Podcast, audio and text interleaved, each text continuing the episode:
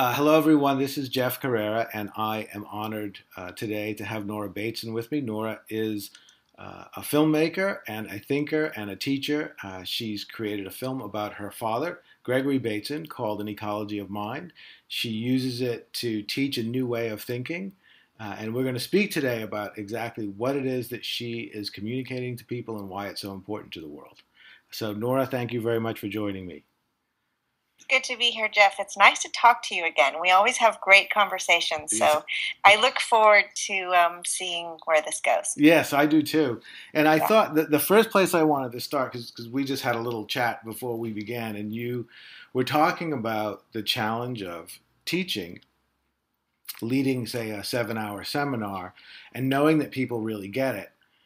But then, of course, people go back into the lives that they live, and it's what it is that you're teaching is so subtle, and there aren't established grooves for it in our minds, in culture, so it's easy to lose.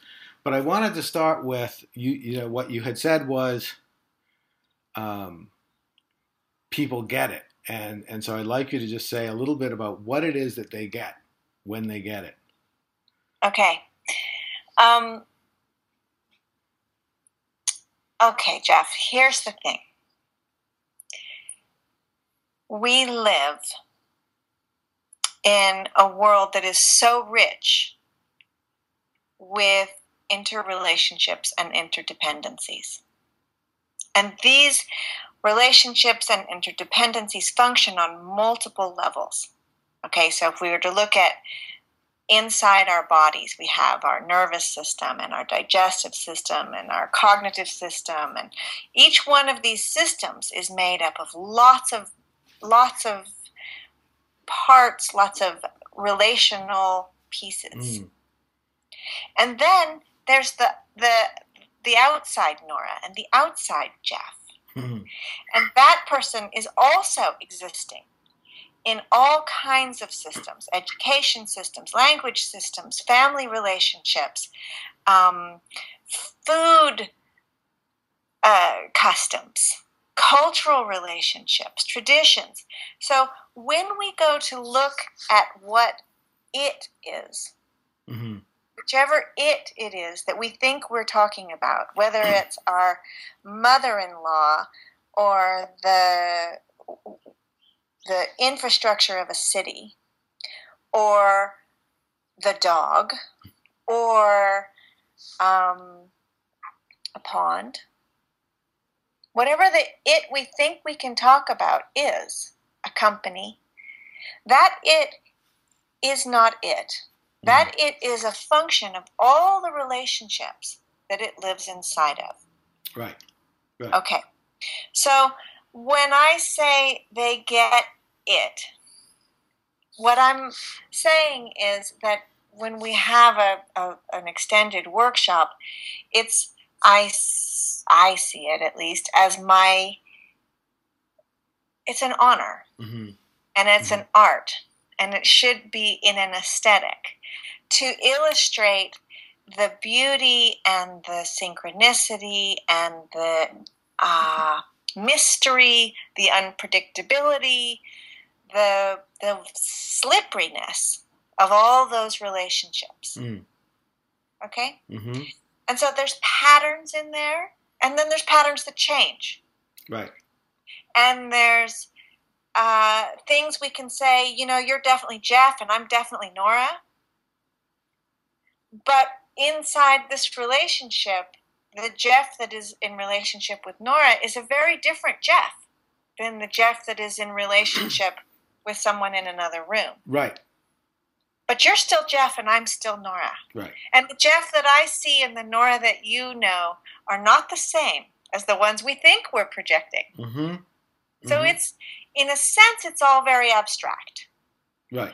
And all these ideas can become very philosophical. They can become very ethereal, and it can become, in a sense, impractical. I often get this question of, well, you know, the problem with complexity is, like, forget it. I can't think of everything at the same time. Obviously, my brain will sizzle. Right. right? I can't take into account all these relationships at the same time. Right, right. So, you know, what are you talking about? See the complexity. I can't do that. Mm-hmm. Mm-hmm. And the fact is, it may be true that we can't take in all the relationships at the same time, because a lot of them, frankly, we'll never see. Right. Right? Some of these patterns and relationships are taking place over epochs of time, way outside our spectrum of perception. Some of them are happening in ways, I mean, so often something disastrous happens in our life, and 10 years later we say, thank God, that was the best thing that ever happened to me. Mm-hmm. And we couldn't see what was going on there. Right, right. Okay? So it's true that we can't see all the complexity. But it's also true that we do more complexity than we think. Mm-hmm. And every time we take into account the details and then zoom out into an ability to see a context that those details take place in, we're beginning to deal with complexity. Mm-hmm. And we do it all day, every day. Honestly, you couldn't walk down the street if you couldn't field complexity. Right. Okay, because you are doing so many things. You're balancing, you're visualizing, you're communicating, you're listening, you're adjusting to the weather, you're moving with the cars, you're thinking about the map, you're on your way to a meeting that you're organizing for in your mind. You're doing complexity. So we can do it. Mm-hmm. But the problem is that the patterns that we live in are patterns that are really based in a mechanical model. Right. And right. So we think of our lives and our language and the very notion of what is practical, mm-hmm. Mm-hmm. has to do with a kind of linearity. Right. That it has to fit into a world and have an outcome or a result or an action point that you've got to be able to do something. Right. And that something is going to be in influencing someone or something or some it. Right, right, right. Okay? Yes. And in doing that, we lose all the vision of the relationships. Mm-hmm. But our language does that. We're looking for solutions. Right. We're looking for what's the problem? What's the root of the problem? Mm-hmm. Mm-hmm. Well, I mean, if you look at what a solution is or what the root of a problem is, really what we're asking for is something singular. Right, right. And there's no possible way of finding a singular cause or a singular solution. Right, right. In all those interdependencies and interrelationships. So that's what I mean. Okay. I can do a seminar for a while, and we can really get in there and feel the vitality of a living system, but then you go back out in the world, and there it is. Right. You're back in it, and suddenly it's not somehow a possibility to interact in that way. Right. Great. So good. There's about four different directions I'm tempted to go in, but I'm going to have to pick one. So one of the ways that I speak about something similar is I explain to people or teach how during the age of enlightenment, we came into a worldview. And I like to call it things in space consciousness. You know, that the fundamental metaphor for the universe was an infinite expanse of empty space populated by things. And all of our thinking, all of our language, you know, the way that we relate to life is from within the context of things in space. You know, that the universe is populated by things that are isolated and essentially separate, that interact with each other, that have influence over each other. And so, you know, it's like when you have a hammer, you know, the solution to every problem is to bang on it. When your consciousness is things in space, the solution to every problem is to find out what the thing is. And the way I talk to people is, we essentially filter out all information that doesn't fit into things in space consciousness. What we know, what we are consciously aware of, is everything that fits into and reinforces our fundamental concept of reality, which is things in space. A lot of what you're talking about, a lot of the complexity, doesn't really fit into that model. And so it doesn't really make it into past the filters of conscious awareness. But what I try to explain to people is just because we're not consciously aware of something doesn't mean that we're not aware of it. It doesn't mean that it's not part of our field. It doesn't. So when I hear you speaking, I feel that one of the problems or one of the challenges people have is they try to take their current things in space consciousness and expand it to encompass complexity, but it doesn't really work that way, because as you know, that will only expand so far, and it will tend to turn everything that it touches into some kind of variation of things in space. So what's needed is not so much that, but we need to start to relax into a different sensibility. That there's a possibility to not necessarily understand all the complexity, but start to become aware of a different sensibility that already exists. In a sense, it's already part of us, but we are in the habit of not responding to it. And so, for instance, after I saw your film about your father's work, I had a very profound experience the first time I saw it in New York, which is where you were actually showing it somewhere, where, as part of the film, your father was explaining that essentially we live in a world of relationships, not a world of things, you know, and we're trained to see a world of things that are in some immaterial relationship, you know, which is really a characteristic of the things. And when I left that film and I was in the streets of Manhattan, I started to realize that I was seeing relationships. The things started to fall out of the background. You know, they started to recede from consciousness. And what I was aware of was the relatedness itself between things.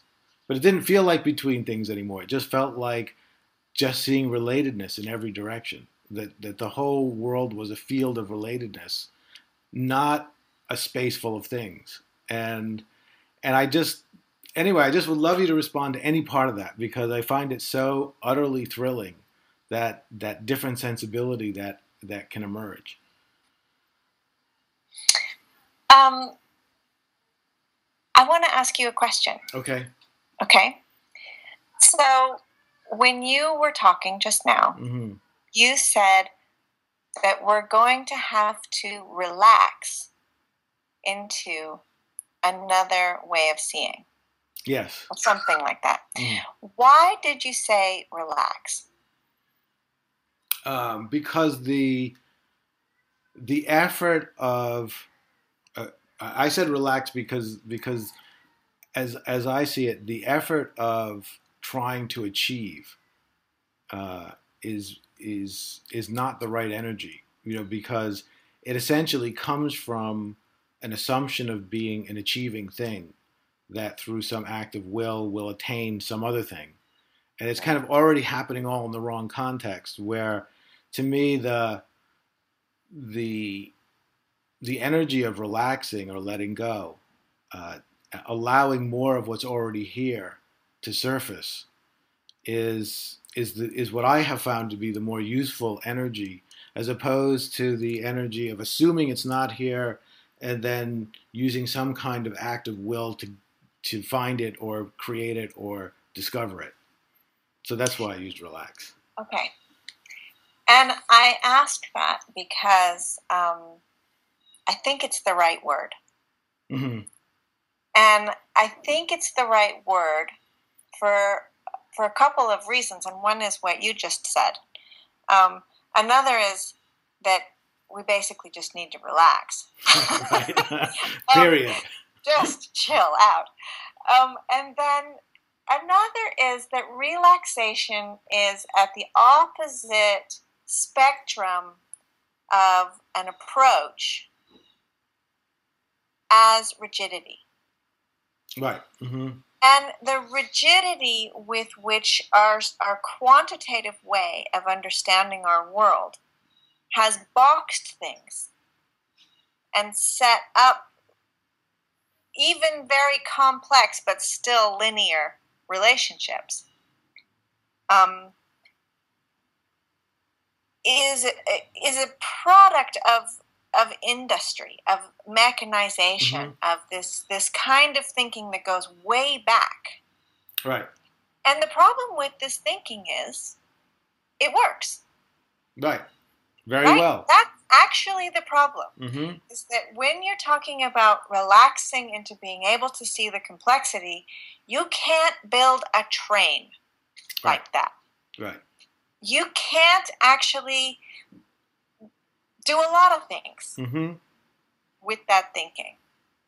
But the converse of that is that you can't have a family with a mechanistic approach right. without really causing damage to right. the relationships by mm-hmm. mechanizing them.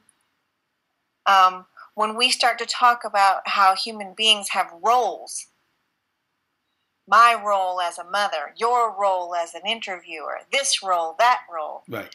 Really what we have to be very careful of is the deep metaphor of some kind of Swiss watch mm-hmm. in there that makes you one cog and me another. And if you just stay in your role, I can stay in my role, and our cogs can work perfectly and the mechanism will work.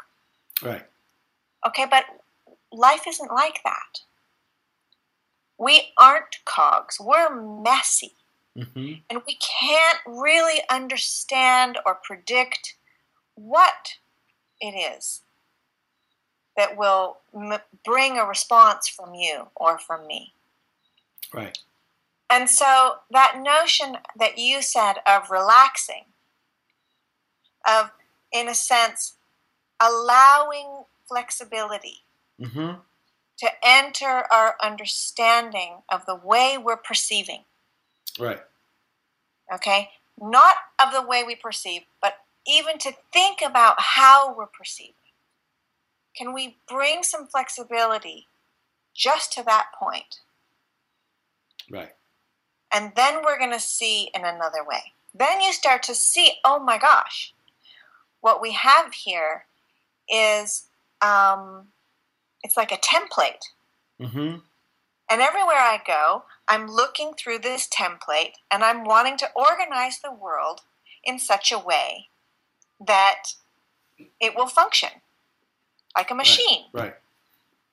And we think about that in terms of medicine. Okay, if we have something that is, if you have a tummy ache, you take a Tums pill. If you take a, you do that. If you do this, then you do that. And it's that same sort of mechanistic approach,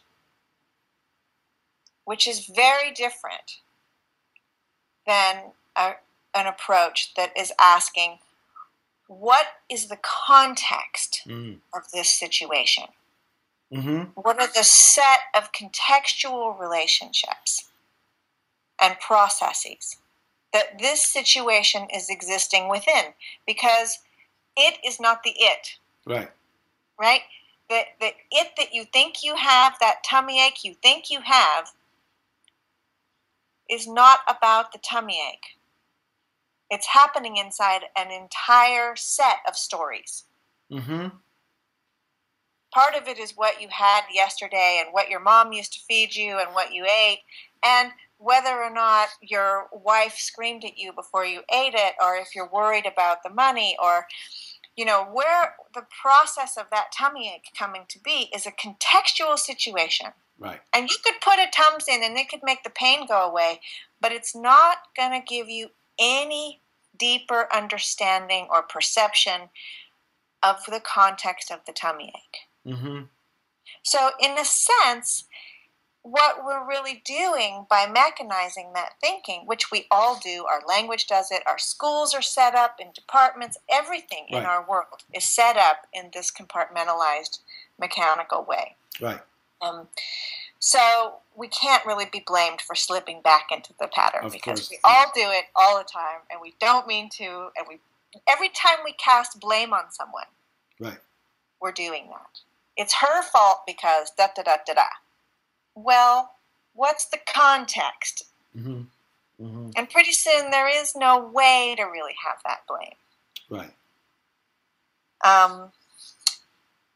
So I guess this notion of relaxation is really important mm-hmm. because the rigidity of these boxes, if you will, and that's the metaphor we like to use to get out of the box. Mm-hmm. The rigidity of that is unnecessary. Right, right. And the relaxation doesn't give you access to everything, but it gives you access to a lot more. Right. And right. that's a lot better. Mm-hmm. Yeah. It's not the answer to everything, but it makes things a little better. Right. And I guess the when I'm teaching, I'm advocating using relaxation in the form of meditation, although it could be any form. This just happens to be one I have a lot of experience in, which allows you to let go, to relax, to become fluid, to sort of naturally expand, and then use inquiry and the mind when it's free from its normal habits in order to see what happens, to see what you discover then. Because what I realize is that the habits of mind, the cultural habits of mind, that what I often, as I said, referred to as things in space, consciousness, it's so embedded that even, and I think this is what you're saying, we will start to look at this greater complexity and the systems within systems within systems. But the habit, unconsciously, the background habit will be to relate to it as if it's just a bigger mechanism. Oh, I get it. The mechanism right. is bigger than I thought. I get it. She's right. I thought it was a little 3-part mechanism, but it's actually a really complex mechanism.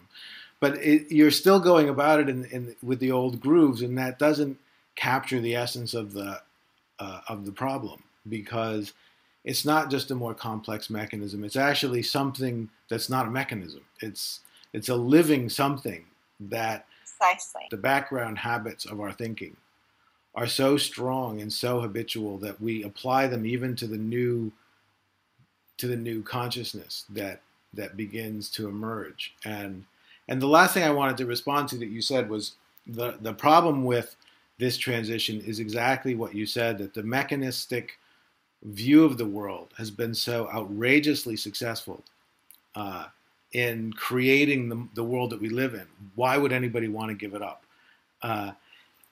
Or you can imagine the fear around that. There's an interesting marketing story of the microwave oven. When it first came out, it was branded as a replacement for your conventional oven.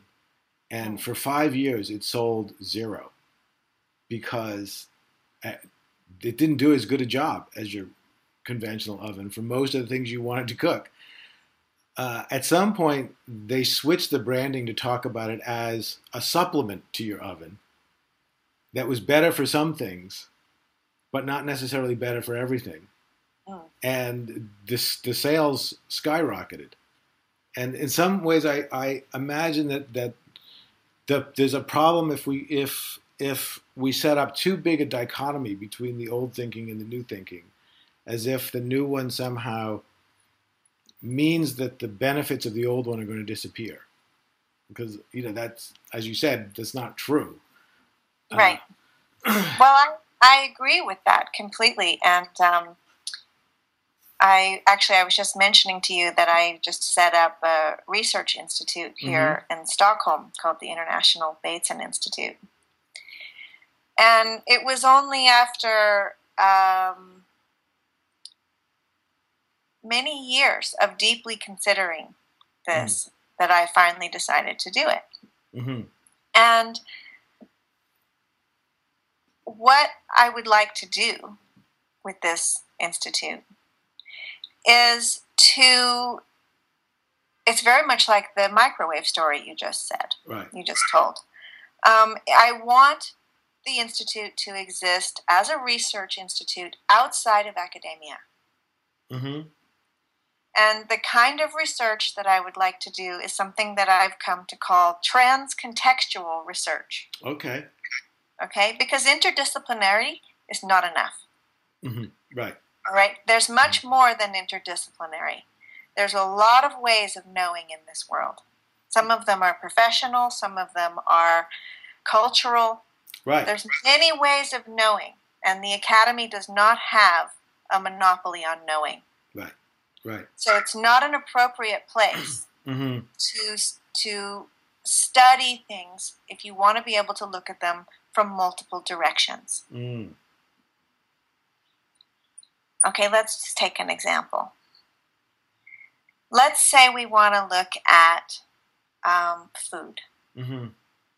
Okay, what is food? Well, if you study food, you could have nutrition, you could have agriculture, mm-hmm. you could have recipes, mm-hmm. you could have culture, you could have ecology, you could have starvation, you could have security, you could have economics, you could have education. You could have a lot of different aspects of that. And if you would like to be able to understand how those aspects are interlinking, another kind of description is necessary. Mm. Streams of quantitative data are not going to give us an understanding of context. Right. Period. You can't take a lot of different streams of data and then add them together and think you've made it a context. Mm-hmm. That is not a context. Right. That's a collection of data. Right. Not the same thing. Mm-hmm. Especially when you're talking about something that is part of a living system. Right. So this is what I'm wanting to do with this institute, is really try to work with the idea of what is our form of inquiry. If we're going to start perceiving things in their relationships, the form of inquiry around studying and describing that contextuality is going to look really different. Mm. And it doesn't fit in the model of academic papers and streams of data. Right. It's not going to look like that. There's no department that can hold it. Right. Right.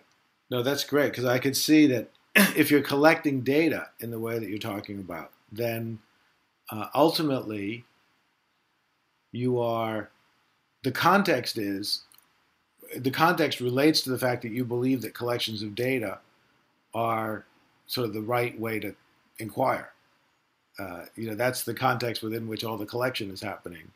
But that's not the only context that's possible. And earlier you said, you were interested in the connection between research and aesthetic. And it caught my attention because aesthetic seems to be something that me and a lot of the people I'm interacting with, aesthetic seems to be something that people are converging toward, that there's an aesthetic, or earlier I used the word sensibility. It's something that's not knowledge in the sense of facts and information, but it's knowledge in a more subtle, sensible way of approaching it. So I find myself more interested in art as a vehicle for knowing, as a vehicle for expressing.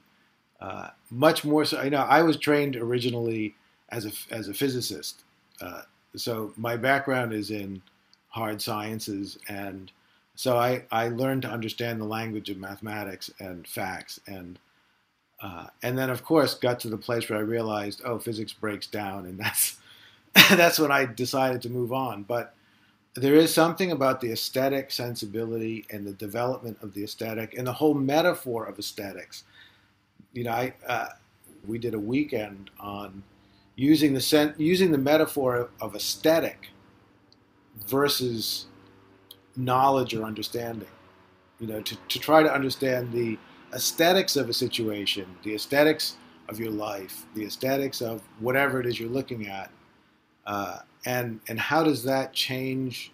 What does that open you up to that you weren't opened up to when you were more in a context of understanding and knowledge? And I found it fascinating, actually, that it seemed to bring different things to the fore. It seemed to open people up, and it definitely seemed to be introducing a different possibility for how we could go about the process of experiencing reality. So I'm curious more about your thoughts about the aesthetic sensibility and that confluence of research and aesthetic, and what it is that's driving you in that direction. Well, first of all, I want to just name the red flag here, which is the idea that, I mean, when you start talking about the aesthetic and you're dealing with teenage girls that are cutting themselves or militant groups that are killing people, it can begin to sound very frivolous. Absolutely. Mm-hmm. And to deal with the aesthetic seems to be something along the lines of the final polish of a, you know, sort of satisfying a champagne problem. And I want to debunk that mm-hmm. quite seriously right off the bat, because the aesthetics of a situation are, in a sense, much more serious mm-hmm. Mm-hmm. than the manifestation of the problems. Right. And we get so much traction and charge out of the manifestation of an issue and the panic, the urgency for a solution, that we forget to tend to the aesthetic. Now, let me give you an example. This is an art example, so it's just to pull sure. back a little bit from teenagers that are cutting themselves mm-hmm. and malicious groups. If you look at listen to a piece of music, okay, I Can't Get No Satisfaction by the Rolling Stones. All right, now, if I were to ask you which part of that song is the music, mm-hmm. is it the lyrics? Is it Mick Jagger? Is it the drums, the guitar? Is it in Keith Richards? Right. Is it because of the moment that it came out in history? Mm-hmm. Is it our relationship to that moment? Right. Is it because we feel like we don't? Is it our relationship to capitalism? Mm-hmm. Where is that song? Right. Okay. So that's what we're talking about. We're talking about how do you interact with something. Mm-hmm. And when we don't know where the something is, there is only one thing to interact with, and that's the aesthetic. Mm-hmm. If we take that tune and we say, I want this tune to be sad. Right. All the pieces will change. The cadence of the voice, the longing in the chords, the tempo in the drums, mm-hmm. Mm-hmm. the meaning of the song becomes something so different. Right. If you say, this is not an angry song, this is a sad song, this is not a victorious song, this is a tragedy. Mm-hmm. So what it says is something so different. Okay, right. Now let's turn that around. If you're dealing with a situation that is a tragedy, mm-hmm. how do you begin to turn it, to work with it, so that the whole system right. is qualitatively shifting? Mm-hmm. And that's an aesthetic shift. So I think that the correlation then between research and aesthetic is twofold. on the one hand, it matters what the aesthetic of looking is. How are you looking? What's the sentiment behind what you're looking for? Mm-hmm. Are you looking for something beautiful? Right. Are you looking for something mechanical? Are you looking for something messy? Are you looking for something that's going to be statistical? Mm-hmm. What are you looking for? So on that level, just from the get-go, the aesthetic of the inquiry itself matters. Right. Okay. Now, the second part of that is what to do with this research. If we're going to be talking about complexity, I have to just ask you, is there another way to really describe a complex situation or a living form without art?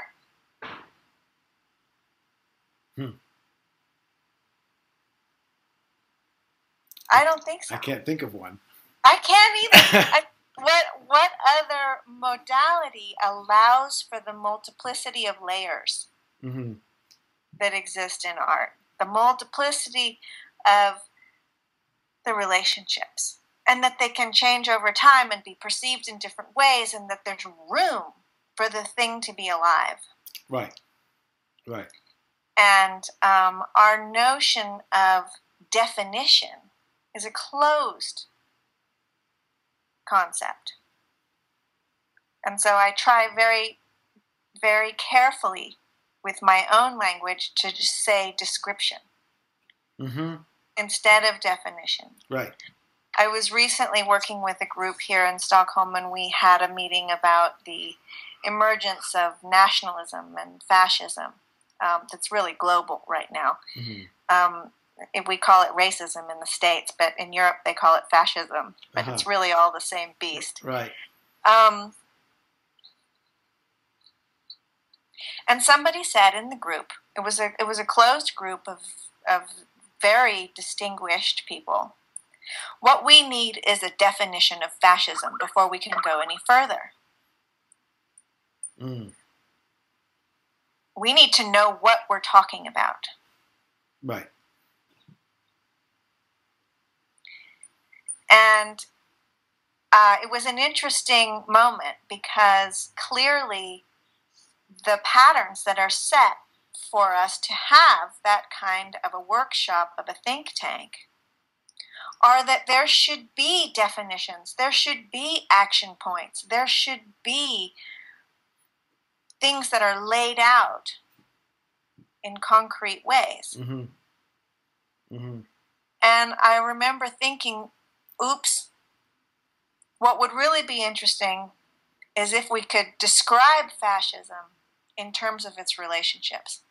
Mm-hmm. Then what would it we come up with? Right. What would we find then? And this is the sort of thing that I'm working on right now, mm-hmm. of beginning to form another kind of inquiry and way of presenting those findings that's useful, because it is useful. Yeah. There's nothing impractical about that. Mm-hmm. No. And I'm very intrigued by what you're saying in terms of the aesthetic of an inquiry. Because another thing that I'm aware of is that the way that we've been trained to inquire, and this is exactly what you were just alluding to, is an inquiry essentially is seen as a converging activity, that you start out with a lot of possibilities and then you keep limiting the possibilities until there's only one left. And then you hit that and you say, okay, good, now we got it. This is it. There's no more possibility for inquiry because there's no more possibilities left. We've hit the one.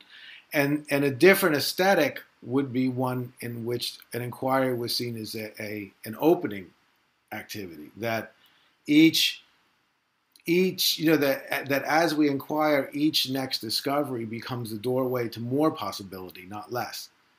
That we see that the aesthetic of our inquiry is one where we're opening into a reality that's wider than what we have known, versus that aesthetic of trying to nail things down. It's like you want to nail them down. And, okay, this one's stuck here. Good. Now don't move. Now we can move on, and we'll nail this one down, and we'll define everything and define the terms and get it all nailed down, and then we'll feel secure because there won't be any more room in the system. And like you were saying, that's fine, except that, or the magnificent quote that I got from your film, which you attributed to your father, Gregory, was, the greatest problems, I'm probably misquoting it, but I'm close. The greatest problems that we face result from the difference between the way we think and the way the world works. And so that form of inquiry would be great if we lived in a world that worked that way, but we don't. We live in a world that's expanding in possibility all the time and growing like a living system. And so our form of inquiry needs to match that. Right. Otherwise we're nailing things down, then assuming that they're going to stay that way, and then later finding out they didn't. Life moved on, and our thinking didn't. Right. I think that this idea of an aesthetic of inquiry is a fascinating and really powerful focus of contemplation. Well, I do too, and one of the most important aspects of it. Is the aesthetic that it brings right away, which is to bring some humility to the inquiry. Mm-hmm. Mm-hmm. So we aren't here to figure it out. We're here to learn more. Right. We want to deepen our understanding, but not crack the code. Right. That's okay. The code, we could find a code, but we know there'll be more codes. Right. There is no it. There is no end. There is no box. It doesn't exist. Right. So, the very first aspect is one in which there's a different kind of humility. Mm-hmm. Mm-hmm. So that makes it so there's a little more consideration and pause. Things that we would like to jump to. And, right now in the world, there are several red-hot burning issues. Life and death and climate change and very serious issues. Right. Poverty and starvation and huge numbers of people losing their homes and religious wars and fascism and, very exciting. Challenges. Yeah, challenges. And the temptation to get wrapped up in the way that we would solve the problem of a railroad track, to solve the problem of starvation, is a disaster. Right, right. And so what we're looking at, if we look around the world and we say, okay, now the problem with mechanistic thinking is that it worked really well. Well, the fact is, in some ways it did, but if you look around, I think there's an argument to say it didn't. Absolutely. And the kind of problems that we're trying to deal with right now, we are not going to be able to deal with without a much deeper understanding of how to interact with complex living systems in ways that aren't destructive. How do we really begin to understand the interlinkages and the interrelationships? Right. There's not going to be a diagram for that. Mm-hmm. There's not going to be a formula. Right. It's an approach. It's an aesthetic. That's right. And it's just occurring to me that one of the reasons why you and I resonate so well is when I started a blog, 8 years ago called Philosophy is Not a Luxury, which is where this will air. And the exact reason why I called it that was because of exactly what you're saying, that in these times of global challenge, we can be tempted to think that philosophy is a luxury, that deep thinking is something we don't have time for because we have to take action. When in fact, the opposite is true, that that reconsidering deeply in the form of inquiry and how we're inquiring becomes more important in the face of these challenges, not less important. It's not something we can dispense with and move on to action. We really need to take stock. And I mentioned earlier, before the interview, this professor at Rice University named Timothy Morton, whom I'll make sure I introduce you to. But one of the things, the first thing I heard about from him that really caught my attention was in relationship to global warming. First of all, he refused to call it climate change because he said that's just hiding the issue. And second of all, he said the thing that we need to do now, and this was 6 or 7 years ago, we have to stop trying to avoid global warming because it already happened. And so we need to start to deal with the world that we've created. And that takes a grieving process that we have to go through. But as I understood him, he felt that the energy we were putting into trying to solve the problem of global warming was really the energy of avoidance of what had already happened. And I found that to be a very courageous stand. And he's advocating in many ways, he calls it big thinking, I think, but he's essentially meaning complex systems thinking. And he's also advocating literature as a vehicle for bigger thinking, as opposed to more discursive, definitive forms of writing. And so I find it exciting that there's more and more people who are emerging into similar ways of moving forward, and from slightly different angles, but with the same aesthetic quality. That's what I look for, the aesthetic quality of a thinker, and then I'm attracted to some more than others. And sometimes I don't really totally understand them at first, but they have the right aesthetic. And if I stick with it, eventually I get where they're coming from. And right. It is coming from the same place. Right. That's great. Well, it's fantastic to talk to you. Yeah, too. All right. We'll talk soon. Great. And Jeff, it's so good to talk to you. No, it's great to talk to you, too. And I want to think about also what you're doing. Because one of the other things I do is I support various people who in different ways want to create educational forums. Because one of the other things that's driving me is I feel like our educational system is failing, and there's going to need to be new ways for people to be educated. It's working perfectly for an old world thing. Yeah, it's working perfectly for what it was designed for. It's unfortunately wasn't designed for the world we live in. That's exactly the problem. There's nothing wrong with it. So I'll share some things with you that might help you think about how to move forward, so you're not traveling all over the place all the time. That would be fun. Okay. Anytime. I would love to. Absolutely. All right. Well, thank you so much. We'll talk soon. See you. Bye.